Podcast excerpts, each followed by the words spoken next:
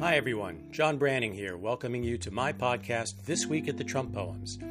This episode is for the week ending July 18th, 2020.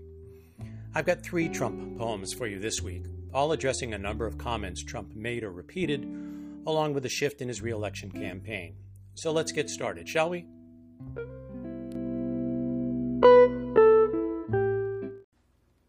First up is a poem inspired by Trump again asserting that testing for the coronavirus is somehow equivalent to actually causing infections. That serves as a launching pad for a number of other assertions, and this one is called Half Assing It. Do half the testing, we'll have half the cases. Hit half a home run means run half the bases. Sprint half as fast means you'll win half the races woe seen on way more than half of your faces.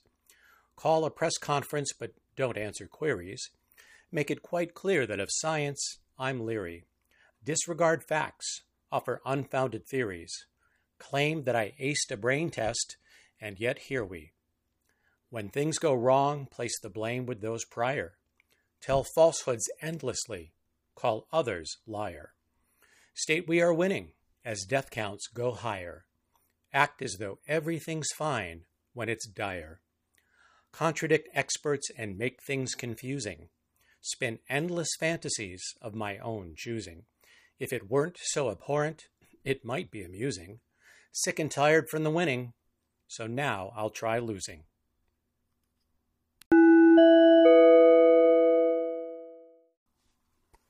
There have been rumors ever since the disastrous turnout in Tulsa that Trump's campaign manager, Brad Parscale, was in danger of losing his job, and those chickens came home to roost this past week. The verse about this transition is called Switching Mid Scream. As the phoenix arose from the ashes, so my campaign will be resurrected. Since I've just now installed a brand new campaign manager, he'll make sure I'm reelected. I got rid of Parscale, who was failing, and replaced him with someone from Bridgegate, who was coming on board with just four months to go, so I'm paying him at an abridged rate. My campaign, it appears, is in tatters. Every week I do worse in the polling, and attendance is down at the rallies so far where I'd normally be self extolling. I ignore the advice I am given. On Ivanka's suggestions, I might dote.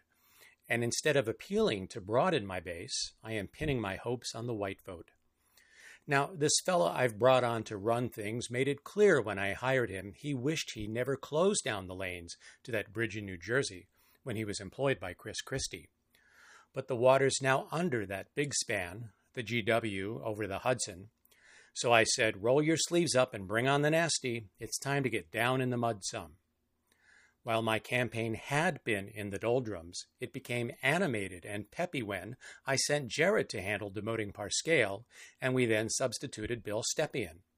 I hire only the best, then I fire them.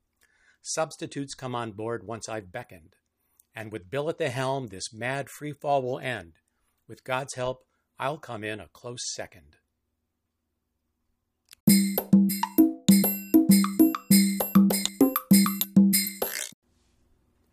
The week's final poem reflects on a variety of responses Trump gave to questions posed during a lengthy interview with CBS News, and it's called I'll Answer for All This. A reporter has asked me a question, just terrible, about law enforcement death rates. Not comparable. There's more people killed by the cops who are white, and yet blacks are three times more likely, despite. I said the Confederate flag, very simply, is loved not to be put away or hung limply. There's people who like it and don't think of slavery, so therefore its heritage can't be unsavory. I heard Dr. Fauci once say, don't wear masks, but he's changed his mind now, in case anyone asks. All I will say is, let's follow the guidelines, but set an example, I'll stay on the sidelines. Our country is doing by far the most testing. I like Dr. Fauci, but I'm just suggesting he's made some mistakes whereas I never blunder. Don't think for one sec I'll let him steal my thunder. Children and parents are dying from trauma because schools are closed. You see, we've undergone a big setback that I blame on what I've called Kung Flu. No way due to not enough testing among you. You'll see me in interviews, rose garden rallies, claim we've reached new peaks while still stuck in valleys. Will I wear a mask again? So I have said. Might as well be a paper bag over my head.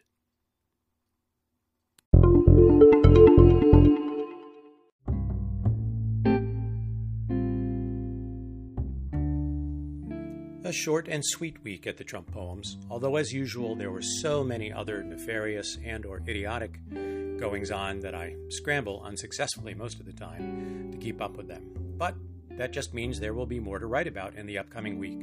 So thanks for hanging in there with me as I continue to concoct these calamitous confections. I appreciate all of you who take the time to listen to the podcast or read the Trump poems as they are posted online. Please let your friends and other like minded individuals know about the Trump poems, and I'll look forward to having you back and perhaps some new listeners join us at the next episode of This Week at the Trump Poems. Take care, stay safe and healthy.